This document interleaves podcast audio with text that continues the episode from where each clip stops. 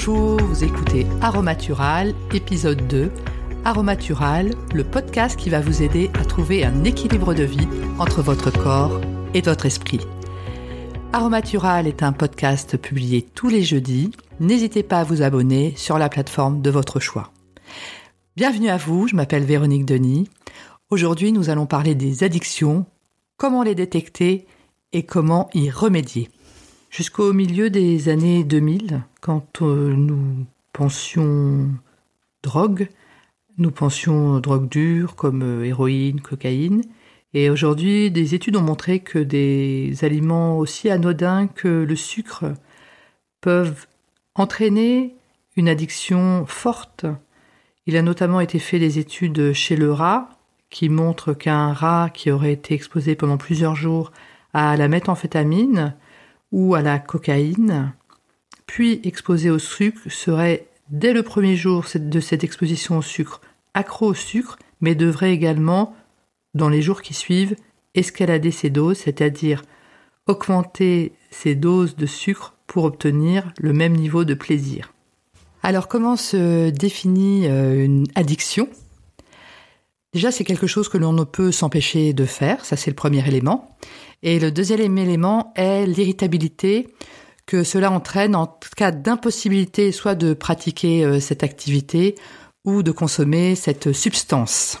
Donc dans les substances et comportements pouvant entraîner les addictions, la liste est non exhaustive, je vais en citer certains. Donc dans les substances licites, nous avons l'alcool, le tabac, les médicaments comme euh, les antidouleurs. Dans les substances illicites, cocaïne, héroïne, cannabis, amphétamine, etc. Et dans les comportements compulsifs, nous avons le jeu, les achats compulsifs, le sport, le travail, l'alimentation, le sexe, etc. Et l'on a récemment découvert que on pouvait également avoir des addictions aux émotions négatives, comme le stress, la colère, la honte, et donc le corps aura besoin de cette dose régulière euh, de composés chimiques dégagés par un stress chronique pour revenir à l'équilibre et se sentir bien. Il en est de même pour euh, les émotions qui vont effectivement émettre du plaisir, comme euh, l'alcool, le shopping. Le cerveau va redemander sa dose de composés chimiques positifs et va vouloir revenir au même niveau habituel.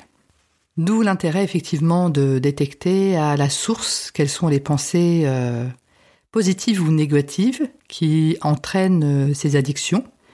Donc ça peut être des pensées effectivement euh, qui rappellent une situation ancienne, par exemple les belles vacances d'été avec le petit rosé, eh bien, plusieurs euh, jours après, on aura envie de retrouver euh, cette sensation un peu de, vacances. Le cerveau va, va vouloir. Et en fait, le souci n'est pas tellement de boire de nouveau ce verre de rosé, mais est-ce que la décision est consciente ou pas? Et est-ce que vous sentez que c'est une addiction ou pas par rapport à vous? Et là est toute la différence euh, par rapport à nos pensées et à notre bien-être. Un autre exemple également, qui celui-ci concerne la nourriture. Si par exemple par rapport euh, à notre enfance, euh, le dessert constituait une récompense, un réconfort euh, par rapport à notre bien-être émotionnel, on aura, lors de notre vie adulte, gardé cette habitude de, entre guillemets nourriture doudou où effectivement le sucré euh, sera un recours euh, à nos euh, pensées émotionnelles négatives. Donc on peut manger du dessert, il n'y a pas de souci, faut simplement que ça de nouveau n'entraîne pas un inconfort où on sente qu'on mange beaucoup beaucoup beaucoup de sucré, beaucoup de dessert et entraîner un surpoids qui rend malheureux ou malheureuse. Un dernier exemple, cette fois-ci plutôt euh, en termes euh, comportemental, effectivement, parfois autour de nous, euh, nous avons des personnes qui sont en stress permanent, vraiment un stress chronique, et on souffre pour elles. Et pourquoi souffre-t-on pour ces personnes? C'est qu'en fait, à situation identique, euh, peut-être sur quatre ou cinq personnes, euh, personne ne réagira vraiment à la, situation, mais la personne euh, stressée chroniquement, elle montera, montera toujours tout de suite dans les tours et on, souffrira pour elle parce qu'on comprendra pas trop pourquoi elle s'est mise dans, dans un tel état.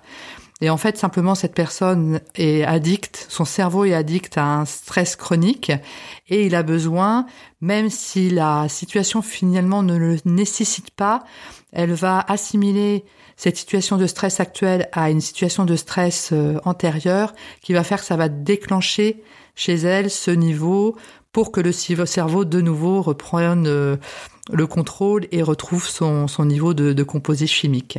Donc là, effectivement, de nouveau, la solution, c'est de trouver le déclencheur euh, du stress et de travailler sur la cause. Est-ce que c'est une cause réelle ou simplement une cause vis-à-vis de laquelle le cerveau a fait un amalgame et veut se retrouver en stress de façon euh, chronique? Donc, euh, on l'aura compris, ce qui est important en fait, c'est de pratiquer et pratiquer encore. Alors pratiquer quoi? Effectivement, retrouver les déclencheurs chez nous qui font que l'on peut avoir ces comportements un petit peu addictifs qui peuvent euh, nous euh, pourrir la vie. Donc ça, ça, ça arrive. Si vous avez des questions et des remarques par rapport à cet épisode, vous n'hésitez pas à les mettre en commentaire. Je vous remercie de votre attention et je vous dis à très bientôt.